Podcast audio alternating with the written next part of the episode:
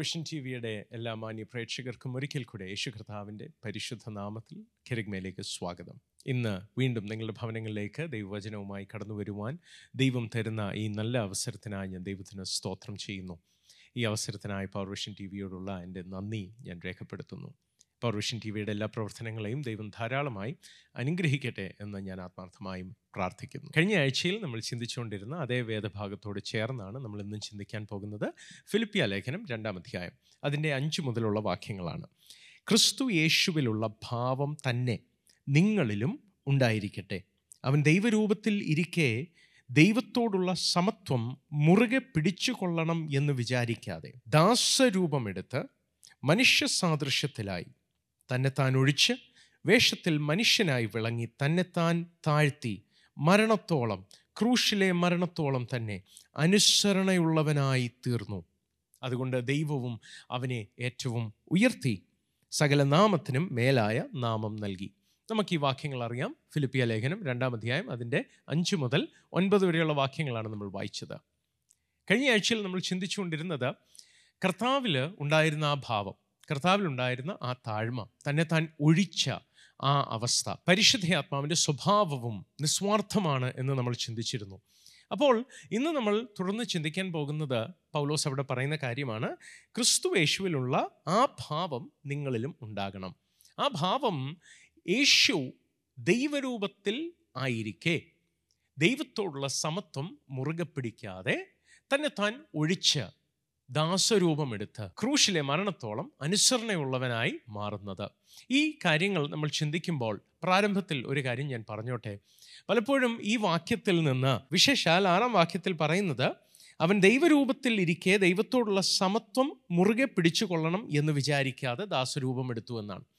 അതുകൊണ്ട് തന്നെ പലപ്പോഴും ആൾക്കാർക്കുണ്ടാകുന്ന ഒരു ചിന്താഗതി യേശു ദൈവത്തോട് സമനല്ല ദൈവത്തോട് തുല്യനല്ല ദൈവത്തോടുള്ള സമത്വം. In English we read that he did not think that equality with God was something to be grasped എന്ന് വെച്ച് കഴിഞ്ഞാൽ പിടിച്ചു തൂങ്ങേണ്ട ഒരു കാര്യമായിട്ട് യേശുവിന് തോന്നിയില്ല ദൈവത്തോടുള്ള സമത്വം. അതുകൊണ്ട് ദൈവത്തോടുള്ള സമത്വം യേശു വിട്ടതോടെ ദൈവത്തോട് സമനല്ല എന്ന് പറയുന്നവരുണ്ട്. അവിടെ ഈ ആറാം വാക്യത്തിലും ഏഴാം വാക്യത്തിലും ഒക്കെ നമ്മൾ കാണുന്നത് ദൈവതുല്യനായ യേശു ദൈവത്തിന്റെ സ്വരൂപത്തിലിരുന്ന യേശു ദൈവത്തോടുള്ള സമത്വം യേശു മുറുകെ പിടിച്ചില്ല എന്ന് പറയുമ്പോൾ യേശു ദൈവമല്ലാതെയായി എന്നല്ല അർത്ഥം. ദൈവത്തെക്കാളും പിതാവിനേക്കാളും താണ ഒരു ദൈവമായി എന്നല്ല അർത്ഥം. അവിടെ സമത്വം എന്ന് പറയുമ്പോൾ അത് രൂപത്തോടുള്ള ബന്ധത്തിൽ ആണ് ആ വാക്യം അവിടെ പറയുന്നത്. ഈ വാക്യത്തെ പ്രസംഗിക്കാൻ വേണ്ടിയിട്ട് യേശു സർവവ്യാപിയല്ലായിരുന്നു ഭൂമിയിലായിരുന്നപ്പോൾ താൻ സർവ സർവജ്ഞാനിയല്ലായിരുന്നു എന്നൊക്കെ പറഞ്ഞ് പറയാറുണ്ട്. ആ ഭാഗത്തേക്കല്ല ഞാൻ പോകുന്നത്. ഇവിടെ ഈ വാക്യം പറയുന്നത് സ്പെസിഫിക് ആയിട്ട് ദൈവത്തോടുള്ള സമത്വം എന്ന് പറയുമ്പോൾ അവിടെ പൗലോസ് ഉദ്ദേശിക്കുന്നത് ദൈവരൂപത്തിൽ ദൈവത്തെ പോലെ ദൈവരൂപത്തിലായിരുന്ന ആ ദൈവരൂപത്തിൽ ഉള്ള സമത്വം. വിട്ടിട്ട് മനുഷ്യരൂപത്തിൽ യേശു വരികയാണ് ദാസരൂപത്തിൽ യേശു വരികയാണ്. അപ്പോൾ ആ സമത്വം മുഴുക്കെ പിടിച്ചില്ല എന്ന് പറയുമ്പോൾ യേശു ഏതോ ചെറിയ ദൈവമായി അല്ലെങ്കിൽ ഇത് വേറെ ഏതോ ഒരു തലത്തിലേക്ക് ഇറങ്ങി വന്നു ഇനിയും യേശു ദൈവമല്ല എന്നല്ല അതിന്റെ അർത്ഥം. ദൈവരൂപത്തിൽ ഉള്ള സമത്വം തൻ വിട്ട് ദാസരൂപം എടുത്തു എന്നതാണ് പറയുന്നത്. മാത്രമല്ല നിങ്ങൾ എടുത്തു നോക്കിയാൽ ഈ ദാസരൂപം എടുത്തിട്ടും യേശു അവിടെ പറയുന്നത് വേഷത്തിൽ മനുഷ്യനായി വിളങ്ങി എന്നാണ് മാത്രമല്ല അവിടെ നമ്മൾ കാണുന്നത് താഴോട്ട് വായിക്കുമ്പോൾ താൻ ദൈവരൂപത്തിലിരിക്കെ ദൈവത്തോടുള്ള സമത്വം മുറുകെ പിടിച്ചുകൊള്ളണം എന്ന് വിചാരിക്കാതെ ദാസരൂപം എടുത്ത് മനുഷ്യ സാദൃശ്യത്തിലായി മനുഷ്യനായി വേഷത്തിൽ വിളങ്ങി എന്നാണ് നമ്മൾ വായിക്കുന്നത്. യേശു ദൈവത്തെക്കാളും ചെറിയ ഏതോ ഒരു അവസ്ഥയിലേക്ക് താണ ഏതോ അവസ്ഥയിലേക്ക് വന്നു എന്ന് ഉള്ള ഒരു ചിന്തയിൽ ഇരിക്കുന്നവർ അറിയേണ്ട ഒരു കാര്യം യേശു ദൈവമല്ലാതായിരുന്നെങ്കിൽ വെറും മനുഷ്യനായിരുന്നെങ്കിൽ മനുഷ്യന്റെ ജോലി മനുഷ്യന്റെ ദൗത്യം മനുഷ്യൻ നിർവഹിക്കേണ്ട ഒരു കാര്യമാണ് ദൈവം പറയുന്നത് അനുസരിക്കുക എന്നുള്ളത് it is man's duty Ecclesiastes 12, verse 13 tells us this is the duty of man. The whole duty of man is to obey. ദൈവം പറയുന്നത് കേൾക്കുക ദൈവത്തിന്റെ ആജ്ഞകൾ അനുസരിക്കുക എന്നത് മനുഷ്യന്റെ ഉത്തരവാദിത്വമാണ്. അപ്പോൾ ദൈവം പറയുന്നത് അനുസരിക്കുന്നത് മനുഷ്യന്റെ ഉത്തരവാദിത്വമാണെങ്കിൽ ഒരു വ്യക്തി ഉത്തരവാദിത്വം നിവർത്തിക്കുമ്പോൾ അതിന് താഴ്മയെന്നല്ല പറയുന്നത്. ഉദാഹരണത്തിന് ഒരു ഡോക്ടർ. ആ ഡോക്ടർ ഒരു വ്യക്തിയെ ചികിത്സിക്കുമ്പോൾ സപ്പോസ് ആ വ്യക്തിയുടെ കാൽപാദങ്ങൾ തൊടേണ്ടി വന്നെന്ന് വന്നേക്കാം. അതിന്റെ അർത്ഥം ഡോക്ടർ ആ വ്യക്തിയുടെ മുമ്പിൽ തന്നെത്താൻ താഴ്ത്തി കാൽപാദങ്ങൾ തൊട്ടു വന്നിച്ചു എന്നല്ല അർത്ഥം. അത് തന്റെ ജോലിയുടെ ഭാഗമായതുകൊണ്ടാണ് ഡോക്ടർ ആ വ്യക്തിയുടെ കാൽ സ്പർശിക്കുന്നത്. അല്ലെങ്കിൽ സ്പർശിക്കേണ്ട ആവശ്യമില്ല. പക്ഷേ അങ്ങനെ ഡോക്ടർ ആ വ്യക്തിയുടെ കാൽ തൊടുന്നതുകൊണ്ട് ഡോക്ടർ തന്നെ താൻ താഴ്ത്തി ചെയ്തു എന്നല്ല ദാറ്റ് ഇസ് പ്രൊഫഷണലിസം ആ പ്രൊഫഷന്റെ ഭാഗമായി തനിക്ക് ചെയ്യേണ്ട കാര്യം താൻ ചെയ്തു എന്നേ ഉള്ളൂ. യേശു മനുഷ്യനായി വിളങ്ങുമ്പോൾ താൻ ദൈവമല്ലായിരുന്നെങ്കിൽ തന്റെ ഉത്തരവാദിത്വമാണ് ദൈവം പറയുന്നത് അനുസരിക്കുക എന്നുള്ളത്. അതിനകത്ത് താഴ്മയുടെ ഒരു അംശത്തിന്റെ ആവശ്യമില്ല. ദാറ്റ് ഈസ് ഹിസ് ഡ്യൂട്ടി പക്ഷെ ഇവിടെ നമ്മൾ വായിക്കുന്നത് തന്നെ താൻ താഴ്ത്തി അനുസരണയുള്ളവനായി തീർന്നു എന്നാണ്. എന്താണ് കാരണം? കാരണം യേശു ദൈവമായിരിക്കെ മനുഷ്യനെ പോലെ അനുസരിക്കുന്നത്. ശ്രദ്ധിക്കൂ ദൈവത്വം വിടാതെ ദൈവമായിരിക്കെ മനുഷ്യനായി അനുസരിക്കുന്നത്. തന്നെ താൻ താഴ്ത്തിയല്ലാതെ തനിക്ക് കഴിയുകയില്ലായിരുന്നു. ഞാൻ പറഞ്ഞു വരുന്നത് യേശു ദൈവത്തോടുള്ള സമത്വം മുറുകെ പിടിച്ചില്ല എന്ന് പറയുമ്പോൾ നമ്മൾ അർത്ഥമാക്കേണ്ടത് ദൈവരൂപത്തിന്റെ സമത്വത്തിൽ യേശു പിടിച്ചു തൂങ്ങിക്കിടക്കാതെ മനുഷ്യന്റെ രൂപത്തിലായി ദാസ രൂപത്തിലായി അപ്പോൾ ദൈവരൂപത്തിന്റെ ആ സമത്വം യേശു വിട്ടു എന്നേ ഉള്ളൂ. അല്ലാതെ യേശു ദൈവമല്ലാതാകുകയല്ലായിരുന്നു. എന്നാൽ നമ്മൾ താഴോട്ട് വായിക്കുന്നത് യേശു തന്നെത്താൻ താൻ താഴ്ത്തി തന്നെത്താൻ താൻ ഒഴിച്ചു. അപ്പോൾ ഈ ഒഴിച്ചു എന്ന് പറയുമ്പോൾ അവിടെ ഇംഗ്ലീഷിൽ പറയുന്നത് made himself of no reputation ഞാൻ കഴിഞ്ഞ ദിവസം നിങ്ങളോട് പറഞ്ഞു യേശുവിന് അർഹമായ മാനവും പ്രശസ്തിയോ ബഹുമാനമോ അതൊക്കെ വേണ്ടെന്ന് വെച്ച് തന്നെ താൻ താഴ്ത്തുന്ന ഒരവസ്ഥയാണ് നമ്മളവിടെ വായിക്കുന്നത്. എന്നാൽ അങ്ങനെ ഒരു അവസ്ഥയിൽ നമ്മൾക്ക് യേശുവിന്റെ മനോഭാവത്തിലേക്ക് വരാൻ കഴിയാത്തതിന്റെ കാരണം നമ്മൾ നമ്മളെ തന്നെ താഴ്ത്തുമ്പോൾ പലപ്പോഴും നമ്മൾക്ക് താഴ്ച ഭവിക്കുമ്പോൾ നമ്മൾ ചിന്തിക്കുന്നത് ഈ താഴ്ചയ്ക്ക് പകരം ദൈവം ഉയർച്ച തരും എന്ന ഒരു ചിന്തയിലാണ് നമ്മൾ പലപ്പോഴും നമ്മളെ തന്നെ താഴ്ത്തുന്നത്. യേശു ഇവിടെ വായിക്കുന്നത് യേശു തന്നെത്താൻ താൻ താഴ്ത്തിയത് തനിക്ക് ലഭിക്കാൻ പോകുന്ന എന്തോ വലിയ ഉയർച്ച പ്രാപിക്കാൻ വേണ്ടിയിട്ടുള്ള കൊതി കൊണ്ടാണെന്ന് അല്ല നമ്മൾ വായിക്കുന്നത്. യേശുവിന്റെ നേച്ചറായിരുന്നു യേശുവിന്റെ ക്യാരക്ടറിന്റെ സവിശേഷതയായിരുന്നു തന്നെത്താൻ താൻ താഴ്ത്തിയത്. പക്ഷേ നമ്മൾക്ക് അങ്ങനെയല്ല പലപ്പോഴും തന്നെത്താൻ താൻ താഴ്ത്താൻ ഇഷ്ടപ്പെടുന്നത്. നമ്മൾക്കിഷ്ടമുള്ളത് നമ്മുടെ ജീവിതത്തിൽ ഒരു താഴ്ച വരുമ്പോൾ ഒരു പ്രശ്നം വരുമ്പോൾ ഈ പ്രശ്നത്തിന് പിന്നിൽ ദൈവം എന്നെ ഇതിനേക്കാളും അധികം ഉയർത്തും എന്ന് ചിന്തിക്കാനാണ് ഇഷ്ടം. എന്നാൽ നിങ്ങൾ ചിന്തിക്കണം ദൈവരൂപത്തിലായിരുന്നു യേശു ആയിരുന്നത്. ഒമ്പതാം വാക്യം തൊട്ട് പറയുന്നത് ദൈവം അവനെ ഏറ്റവും ഉയർത്തി സകല നാമത്തിനും മേലായ നാമം നൽകി എന്ന് പറയുമ്പോഴും നിങ്ങൾ ഓർക്കണം ദൈവത്തെക്കാളും മീതെ ഉയർത്താൻ ഏത് ഉയർച്ചയാണ് ബാക്കിയുള്ളത്? യേശു ദൈവമല്ലായിരുന്നോ? യേശു ദൈവമായിരിക്കെ. പിതാവ് യേശുവിനെ ഉയർത്തി എന്ന് പറയുമ്പോഴും യേശുവിന് നേരത്തെ ഇല്ലായിരുന്ന ഒരു മഹത്വമല്ല പിതാവ് കൊടുത്തത്. യോഹന്നാന്റെ സുവിശേഷം പറയുന്നത് പിതാവെ മുമ്പ് എനിക്ക് നിന്നോടുകൂടെ ഉണ്ടായിരുന്ന മഹത്വം എനിക്ക് മടക്കി തരണമേ എന്നാണ് പറയുന്നത്. എന്ന് വെച്ചാൽ യേശുവിന് നേരത്തെ ഉണ്ടായിരുന്ന മഹത്വത്തിലേക്ക് യേശു പ്രവേശിച്ചു എന്നല്ലാതെ യേശുവിന് ഈ താഴ്ച ഭവിച്ചതുകൊണ്ട് താൻ അന്ന് വരെ അനുഭവിച്ചിട്ടില്ലാഞ്ഞ ഏതോ ഒരു ഉയർച്ച കിട്ടാൻ വേണ്ടിയിട്ട് യേശു താഴ്ച അനുഭവിച്ചു എന്നല്ല നമ്മൾ മനസ്സിലാക്കേണ്ടത്. അപ്പോൾ നമ്മളുടെ ജീവിതത്തിലും യേശുവിൽ ഉണ്ടായിരുന്ന അതേ ഭാവം ഉണ്ടാകണമെന്ന് പറയുമ്പോൾ നമ്മുടെ ജീവിതത്തിൽ വരുന്ന താഴ്ചയും കഷ്ടപ്പാടും പ്രശ്നങ്ങളും കാരണം വലിയ ഉയർച്ച ഉണ്ടാകും എന്ന ചിന്തയിൽ. എന്ന് വെച്ചാൽ ഇന്ന് എനിക്ക് കടഭാരം വന്നു. പക്ഷേ ഇന്ന് ദൈവത്തിന് വേണ്ടി ഞാൻ ചിലത് ചിലവാക്കി അതുകൊണ്ട് ഇനി വലിയ സമ്പത്ത് എനിക്ക് വരാൻ പോകുന്നു എന്ന ചിന്തയിലാണ് പലപ്പോഴും നമ്മൾ ചെയ്യുന്നത്. ദൈവം പ്രതിഫലം നൽകുന്ന ദൈവമല്ലേ? നിശ്ചയമായിട്ടും ദൈവം പ്രതിഫലം നൽകുന്ന ദൈവമാണ്. നമ്മളുടെ തലയിലെ ഒരു രോമം പോലും എണ്ണി തിട്ടപ്പെടുത്തുന്ന ദൈവമാണ്. ദൈവത്തിന് വേണ്ടി ചെയ്യുന്ന ഓരോ കാര്യത്തിനും ദൈവത്തിന് കണക്കുണ്ട്.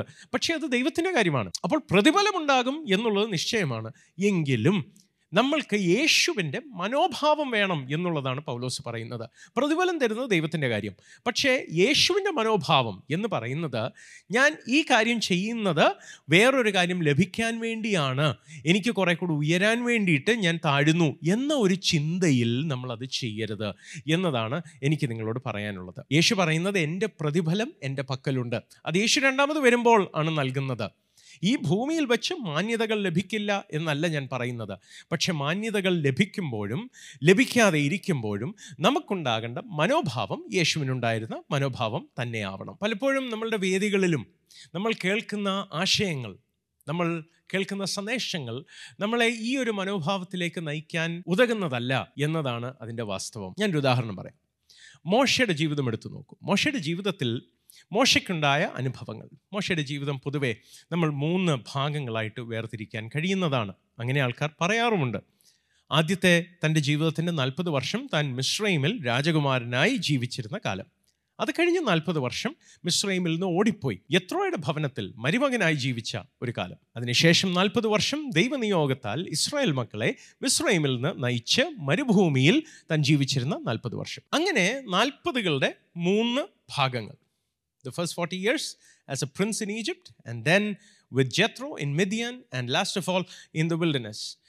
Now, usually, our mentality when we preach, നമ്മൾ പ്രസംഗിക്കുമ്പോൾ നമ്മൾ അവതരിപ്പിക്കുന്ന രീതി ഇതാണ് ഏത് മിശ്രൈമിൽ മോശ തള്ളപ്പെട്ടുവോ ഏത് മിശ്രൈമിൽ മോശ നിന്ദിക്കപ്പെട്ടുവോ ഏത് മിശ്രൈമിൽ നിന്നെ ഞങ്ങൾക്ക് ന്യായാധിപനാക്കിയത് ആര് എന്ന് ചോദിച്ചോ എവിടെ നീ ഒരു ചോദ്യചിഹ്നമായി തീർന്നുവോ അവിടെ ദൈവം നിന്നെ മാനിക്കും എന്നാണ് ദൈവം മാനിച്ചോ? മാനിച്ചു. മിശ്രൈമിൽ ദൈവം മോശ ഉപയോഗിച്ചു? ഉപയോഗിച്ചു. പക്ഷേ ഞാൻ നിങ്ങളോട് വീണ്ടും ആ ഭാഗങ്ങളൊന്ന് ചിന്തിക്കാനായി ഒന്ന് ആവശ്യപ്പെട്ടോട്ടെ. ഈ മൂന്ന് ഭാഗങ്ങളും അവസാനിച്ചതൊന്ന് എടുത്തു നോക്കൂ. മിശ്രൈമിൽ ഉണ്ടായിരുന്ന നാൽപ്പത് വർഷം. അവിടെ മോശയ്ക്ക് തന്റെ ജനത്തോടുണ്ടായിരുന്ന കൂറുനിമിത്തം നാഷണലിസം എന്ന് വേണമെങ്കിൽ പറയാം. സ്വന്തമായ ദേശം വന്നില്ലെങ്കിലും ആ തന്റെ ജനം എന്ന ആ ചിന്ത അതിന്റെ ആ തീവ്രത. അത് കാരണം താനൊരു മിശ്രൈമിനെ കൊല്ലുന്നു. പക്ഷേ തന്റെ സ്വന്തം ജനം ആർക്കു വേണ്ടി താനൊരു മിശ്രൈമിനെ കൊന്നുവോ? ആ ജനം തന്നെ ഒരു നേതാവായി കാണുവാൻ വിസമ്മതിക്കുന്നു. അങ്ങനെ ഭയന്ന് മോശ ഓടി മിതിയാനിലേക്ക് പോകുന്നു. ഞാൻ ചോദിച്ചോട്ടെ നാൽപ്പത് വർഷം രാജകുമാരനായി ജീവിച്ച മോശയുടെ ആ ചാപ്റ്റർ ആ അധ്യായം അവസാനിച്ചത് തനിക്കുള്ളതെല്ലാം ഇട്ടെറിഞ്ഞ് താൻ ഓടിപ്പോകേണ്ടി വന്നാണ്. ആ ചാപ്റ്ററിൽ മോശ നേടിയത് എന്താണ് സഹോദരങ്ങളെ? നിങ്ങളൊന്ന് ആലോചിച്ച് നോക്കിക്കേ. ആ ചാപ്റ്റർ ആരംഭിക്കുമ്പോൾ മോശ മിശ്രൈമിലെ രാജകുമാരനായ മോശ അവസാനിക്കുമ്പോൾ ഒന്നുമല്ലാത്തവനായി ഓടിപ്പോകുന്നു. മിഥ്യാനിൽ താൻ നാൽപ്പത് വർഷം ജീവിക്കുന്നു. ഈ നാൽപ്പത് വർഷം കൊണ്ടും താൻ തന്റെ അമ്മായിയച്ഛനായ യത്രോയോട് കാണിക്കുന്ന വിശ്വസ്തത. യാക്കോബ് ഒരു പത്തിരുപത് വർഷത്തോടെ വളരെ സമ്പന്നനായി തീർന്നു. ലാബാന്റെ ഭവനത്തിൽ യാക്കോബ് പാർത്തിരുന്ന കാലം കൊണ്ട് തനിക്ക് തന്റെ കൂലിയായി വളരെ ആടുമാടുകൾ ഉള്ളവനായിട്ടാണ് താൻ മടങ്ങി വരുന്നത്. പക്ഷേ മോശ നാൽപ്പത് വർഷം അവിടെ ജീവിച്ചിട്ടും മോശ ഇറങ്ങി വരുമ്പോൾ ദൈവം തന്നെ മിശ്രൈമിലേക്ക് അയക്കുമ്പോൾ ദൈവം മുൾപ്പടർപ്പിൽ മോശയ്ക്ക് പ്രത്യക്ഷനാകുമ്പോൾ മോശയ്ക്ക് സ്വന്തമായി ഒരു ആട് പോലും ഉള്ളതായിട്ട് നമ്മൾ വായിക്കുന്നില്ല. അവിടെ പറയുന്നത് എത്രോയുടെ ആടുകളെ മേയ്ക്കുമ്പോഴാണ് മോശ ഈ മുൾപ്പടർപ്പിലെ ഈ തീ കാണുന്നത്. എന്താണ് ഞാൻ പറഞ്ഞു വരുന്നത്? നാൽപ്പത് വർഷം അമ്മായി അച്ഛനോട് തികഞ്ഞ വിശ്വസ്തയോടെ നിന്ന മോശ. അവിടെ നിന്ന് പുറപ്പെട്ടു വരുമ്പോൾ ഒന്നുമില്ലാത്തവനായിട്ടാണ് പുറപ്പെട്ടു വരുന്നത്. മിസ്രൈമിൽ നാൽപ്പത് വർഷം ജീവിച്ചു രാജകുമാരനായിട്ട് അവിടം തീർന്നത് ഒരു പരാജയം പോലെയാണ്. എത്രോയുടെ കൂടെ നാൽപ്പത് വർഷമുണ്ടായിരുന്നു. മിഥ്യാനിലെ നാൽപ്പത് വർഷത്തിന്റെ ബാക്കി പത്രം ഒന്നുമില്ലാത്തവനായി ഒരു വടിയുമായി ഒരു ശുശ്രൂഷയ്ക്ക് വേണ്ടി ഇറങ്ങിപ്പോകുന്നു. പോകട്ടെ നമ്മൾ പലപ്പോഴും പറയുന്ന ആ ഭാഗം മിസ്രൈമിലേക്ക് താൻ മടങ്ങി വന്ന് ദൈവം പുള്ളിയെ മാനിച്ച ഭാഗം. നിങ്ങളൊന്ന് എടുത്തു നോക്കൂ. ആ നാൽപ്പത് വർഷം മോശ അനുഭവിച്ചതുപോലെ മാനസിക വ്യഥ മോശ തന്റെ ആയുസിൽ അനുഭവിച്ചിട്ടുണ്ടോ എന്നെനിക്കറിയുകയില്ല താൻ നയിക്കുന്ന താൻ സ്നേഹിക്കുന്ന തന്റെ ജനം എത്ര പ്രാവശ്യം കല്ലെറിയാൻ കല്ലെടുത്തിട്ടുണ്ട്? എത്ര പ്രാവശ്യം മോശയ്ക്കെതിരെ പിറുപിറുത്തിട്ടുണ്ട്? മോശ സഹികെട്ട സമയങ്ങളില്ലേ. പർവതത്തിൽ ദൈവം ജനത്തെ നശിപ്പിക്കുമെന്ന് പറഞ്ഞപ്പോൾ ഇല്ല നശിപ്പിക്കരുത്. അവരെ നശിപ്പിച്ചാൽ എന്റെ പേര് ജീവപുസ്തകത്തിൽ നിന്ന് മായ്ച്ചു കളയൂ എന്ന് പറഞ്ഞ അതേ മോശ. ദൈവത്തോട് ഇവരോട് കനിവുണ്ടാകരുത് എന്ന് പറയുന്ന ഒരു അവസ്ഥ വന്നു. കോരഹും ദാഥാനും അബീറാമിന്റെയും കാലം വന്നപ്പോൾ അത്രയ്ക്ക് മോശ മാനസികമായ വ്യഥ അനുഭവിച്ചു. പലപ്പോഴും നമ്മളുടെ ജീവിതത്തിലും നമ്മളുടെ നേതാക്കന്മാർ നമ്മളുടെ ലീഡേഴ്സ് അനുഭവിക്കുന്ന മാനസിക വ്യഥ നമ്മൾക്ക് മനസ്സിലാകത്തില്ല. സഭാപരിപാലനത്തിൽ ഉണ്ടാകുന്ന ടെൻഷനും സ്ട്രെസ്സും മിക്ക വിശ്വാസികൾക്കും അറിയുകയില്ല.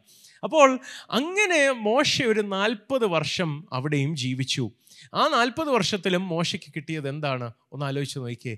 ആ നാൽപ്പത് വർഷത്തിന്റെ അവസാനം കനാൻ എന്ന വാക്തത്വ ദേശം കൊതിച്ച് ആഗ്രഹിച്ച് ആ ജനത്തെ നയിച്ചുകൊണ്ട് വന്ന മോശ. മോശയുടെ ദൈവം പറയുകയാണ് നീ കനാനിൽ കയറത്തില്ല. യോശുവെ അത്രേ ഈ ജനത്തെ കനാനിലേക്ക് നയിക്കാൻ പോകുന്നത്. ഒന്ന് ആലോചിച്ച് നോക്കൂ. ആ നാൽപ്പത് വർഷത്തിന്റെയും പ്രയത്നം മിശ്രൈമിൽ നിന്ന് പുറപ്പെട്ട് കനാനിലേക്ക് പോകുക എന്നുള്ളതാണ്. എന്നാൽ കനാൻ പ്രാപിക്കാതെ മരുഭൂമിയിൽ അവസാനിക്കുന്ന മോശ. നാൽപ്പത് വർഷം മിശ്രൈമിൽ പാർത്തു. അവിടം അവസാനിച്ചത് ഓടിപ്പോയാണ്.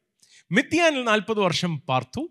ആ നാൽപ്പത് വർഷത്തിന്റെ അവസാനം ഒന്നുമില്ലാത്തവനായി മിശ്രൈമിലേക്ക് പോകുന്നു. ഇനി മിശ്രൈമിൽ നിന്ന് ജനവുമായി നാൽപ്പത് വർഷം മരുഭൂമിയിൽ ജീവിച്ച ശേഷം ഈ നാൽപ്പത് വർഷം മരുഭൂമി അനുഭവിച്ചതല്ലാതെ പാലും തേനും ഒഴുകുന്ന ദൈവം അബ്രഹാമിനും ഇസഹാക്കിനും യാക്കോബിനും വാക്ക് പറഞ്ഞ ആ വാഗ്ദത്ത ഭൂമി അനുഭവിക്കാതെ കാലുകുത്താതെ മോശ അവസാനിക്കുന്നു. ഞാൻ ചോദിക്കട്ടെ ഈ ഒരു ചിത്രമെടുത്ത് നോക്കിയാൽ മോശയുടെ ജീവിതം സക്സസ് ആണോ? അതോ ഫെയിലിയർ ആണോ? എന്ന് ചിന്തിച്ചു പോകാം എന്നുള്ളതാണ് അതിന്റെ വാസ്തവം. Because at the end of each of these forty year periods Moses seemingly ends up short of what he really wants to achieve അപ്പോൾ കനാനിൽ കയറാതെ വാഗ്ദത്ത ഭൂമി അവകാശമാക്കാതെ ഈ ലോകത്തോട് വിട പറഞ്ഞ മോശ.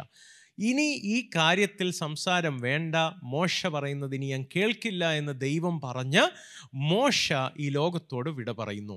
പക്ഷെ ഞാൻ പറയട്ടെ സഹോദരങ്ങളെ നമ്മളുടെ ഈ ഭൂമിയിലെ പ്രതിഫലം എന്ന മെന്റാലിറ്റി ഈ ഭൂമിയിൽ മാനിക്കപ്പെടുക ഈ ഭൂമിയിൽ കാര്യങ്ങൾ നേടുക എന്ന ചിന്താഗതിയിൽ നമ്മൾ നിന്നായിരുന്നെങ്കിൽ മോശ എന്ന വ്യക്തിക്ക് ലഭിക്കാമായിരുന്ന താൻ ആഗ്രഹിച്ചിരുന്ന കനാൻ ലഭിക്കാതെ അവസാനിച്ചു എന്ന് ചിന്തിക്കേണ്ടി വരുമെങ്കിലും ഞാൻ നിങ്ങളോട് പറയട്ടെ വേറെ ഒരു മനുഷ്യനും വേണ്ടി ദൈവം ചെയ്യാഞ്ഞ ചില കാര്യങ്ങൾ മോശയ്ക്ക് വേണ്ടി മാത്രം ചെയ്തു എന്നുള്ളതാണ് അതിന്റെ വാസ്തവം. മോശയെ അടക്കിയ കാര്യമായിരിക്കും നിങ്ങൾ ആദ്യം ചിന്തിക്കുന്നത്. പക്ഷേ എനിക്ക് അതിലുപരി ഒരു പടിയോടൊന്ന് കയറി ചിന്തിക്കണമെന്ന് ആഗ്രഹമുണ്ട്. മോശയെ ദൈവം അടക്കി എന്നുള്ളത് വാസ്തവമാണെങ്കിലും മോശയെ ദൈവം ഉയർപ്പിച്ച കാര്യമാണ് നിങ്ങളോട് എനിക്ക് പറയാൻ താല്പര്യം നിങ്ങളൊന്ന് ആലോചിച്ച് നോക്കൂ. മോശ കനാനിൽ കയറിയില്ല എന്നുള്ളത് സത്യമാണ്. ആ കാലത്ത് മോശ അവിടെ കയറിയില്ല. എന്നാൽ മറുരൂപമലയിൽ യേശുവിനോട് കൂടെ പ്രത്യക്ഷപ്പെടുന്ന രണ്ട് പേര് മോശയും ഏലിയാവുമാണെന്ന് തിരുവഴുത്ത് നമ്മളെ പഠിപ്പിക്കുന്നു. അപ്പോൾ ഏലിയാവ് മരിക്കാതെ സ്വർഗത്തിലേക്ക് പോയതാണ്. അതുകൊണ്ട് ഏലിയാവ് വരുന്നത് എനിക്ക് മനസ്സിലാകും. പക്ഷെ മരിച്ചുപോയ മോശ മറുരൂപമലയിൽ വരണമെങ്കിൽ അതിന്റെ അർത്ഥം ദൈവം മോശയെ ഉയർപ്പിച്ചു എന്നുള്ളതാണ്. എന്റെ കൂടെ വരുന്നവർക്കായി സ്തോത്രം. മോശയെ അടക്കി എന്നുള്ളത് സത്യം. മോശ കനാനി കയറിയില്ല എന്ന് നമ്മൾ പറയുന്നത് സത്യം. പക്ഷെ ഞാൻ പറയട്ടെ വേറെ ഒരു മനുഷ്യന് വേണ്ടിയും ചെയ്യാഞ്ഞ ഒരു പ്രവൃത്തി ദൈവം മോശയ്ക്ക് വേണ്ടി ചെയ്തു. മോശയെ ദൈവം ഉയർപ്പിച്ചു. മറ്റുള്ളവർ ഉയർത്തിട്ടുണ്ട്. ഏലിയാവിന്റെ ശുശ്രൂഷയിൽ ഉയർത്തവരുണ്ട്. എലീഷയുടെ ശുശ്രൂഷയിൽ ഉയർത്തവരുണ്ട്. യേശു ഉയർപ്പിച്ചവരുണ്ട്. യായറോസിന്റെ മകൾ നായിനിലെ വിധവയുടെ മകൻ. അങ്ങനെ യേശു ഉയർപ്പിച്ചവരുണ്ട്. ലാസറസ് ഉണ്ട്. പക്ഷേ ഇവരൊക്കെ അവരുടെ ഭൗമിക ജീവിതത്തിൽ വീണ്ടും കുറച്ച് വർഷങ്ങൾ കൂടെ ജീവിച്ച ശേഷം അവർ മരിക്കുകയാണ്.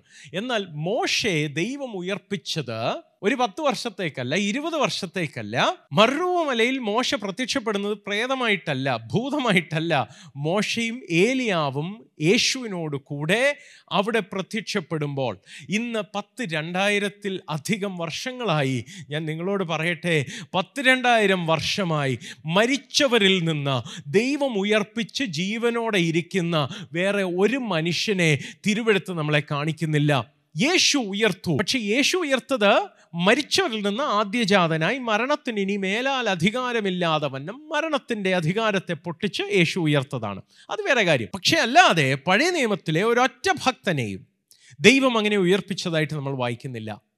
മറ്റുള്ളവരെല്ലാം നിദ്ര പ്രാപിച്ചപ്പോൾ ദൈവം അടക്കിയിട്ട് ഉയർപ്പിച്ചു എന്നുള്ളതാണ് സത്യം. അപ്പോൾ തന്റെ കാലഘട്ടത്തിന് അപ്പുറം ദീർഘ വർഷങ്ങൾ he has been alive or he has been made alive for millennia no man has ever lived like that after dying മരിച്ച ശേഷം അങ്ങനെ ജീവിച്ച ഒരൊറ്റ മനുഷ്യനും നമുക്കറിയത്തില്ല. അപ്പോൾ തന്റെ കാലഘട്ടം കഴിഞ്ഞ് ജീവിക്കുവാൻ ഇങ്ങനെ ജീവിക്കുവാൻ ഭാഗ്യം ലഭിച്ച വേറൊരു മനുഷ്യനില്ല. ഇനിയും ഭൂതകാലത്തിലേക്ക് എടുത്തു നോക്കൂ. മോശയുടെ കൂട്ട് ഭൂതകാലത്തോട് തന്റെ കാലത്തിനു മുമ്പുണ്ടായിരുന്ന കാലഘട്ടത്തെ ആക്സസ് ചെയ്യാൻ കഴിഞ്ഞ വേറൊരു മനുഷ്യനില്ല. കഴിഞ്ഞ ദിവസം ഒരാൾ എന്നോട് ചോദിച്ചു ആദാം കണ്ടോ ഹൗവേ ദൈവം ഉണ്ടാക്കുന്നതെന്ന്?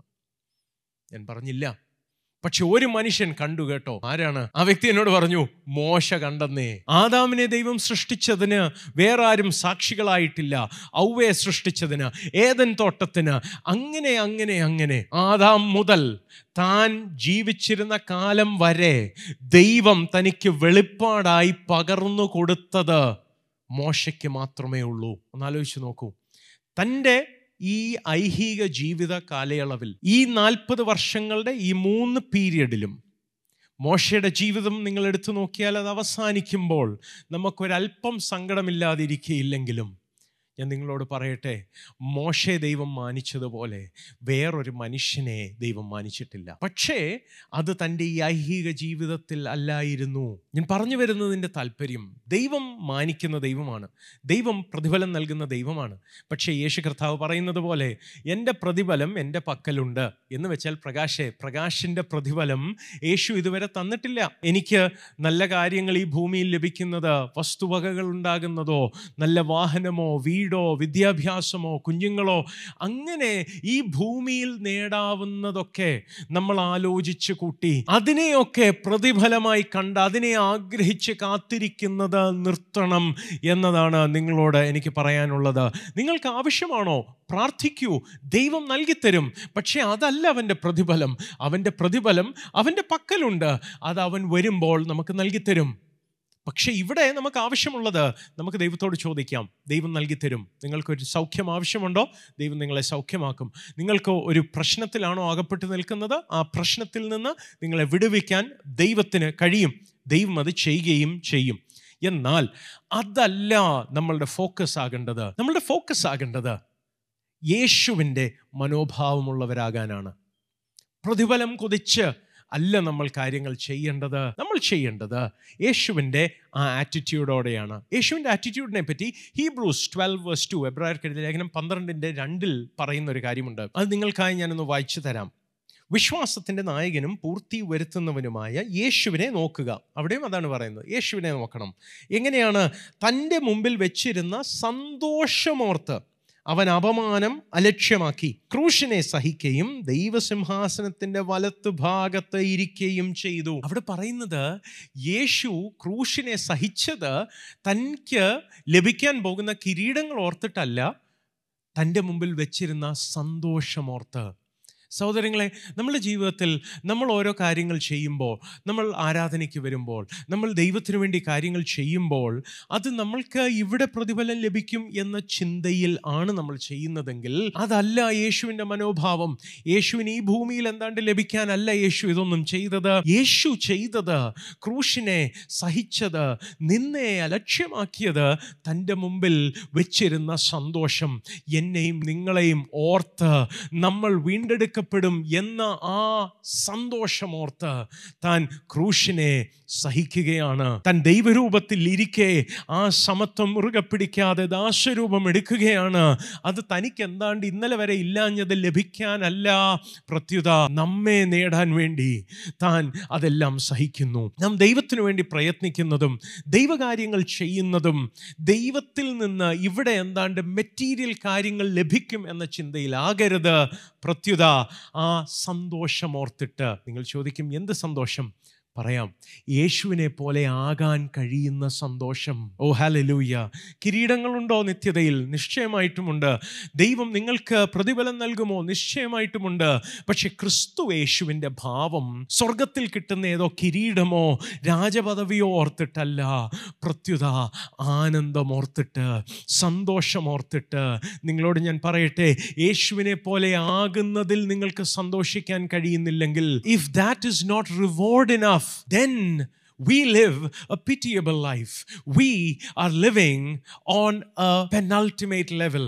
ദൈവം ഉദ്ദേശിച്ച ക്രിസ്തുവിന്റെ ഭാവത്തിലല്ല നമ്മൾ ജീവിക്കുന്നത് എന്നതാണ് വാസ്തവം പൗലോസിനെ പോലെ നമുക്ക് പറയാൻ കഴിയുമോ ഞാൻ ക്രിസ്തുവിനെ നേടേണ്ടതിന് അവൻ നിമിത്തം സകലവും ചപ്പെന്നും ചവർന്നും എണ്ണുന്നു എന്ന് പറയുന്നൊരവസ്ഥയിലേക്ക് യേശുവിനെ പോലെ ആകുക എന്ന സന്തോഷം അതിനുവേണ്ടിയാകണം നമ്മൾ പ്രയത്നിക്കുന്നത്. ദൈവം പ്രതിഫലം തരട്ടെ. പക്ഷേ എന്റെ എയിം എന്റെ ലക്ഷ്യം പ്രതിഫലമാകരുത്. എന്റെ ലക്ഷ്യം യേശുവിനെ പോലെയാകുക എന്നുള്ളതാണ്. ഓ ഹാലലൂയ ഇന്ന് അങ്ങനെ ഒരു സമർപ്പണത്തിലേക്ക് നിങ്ങൾക്ക് വരാൻ കഴിയുമോ സഹോദരങ്ങളെ?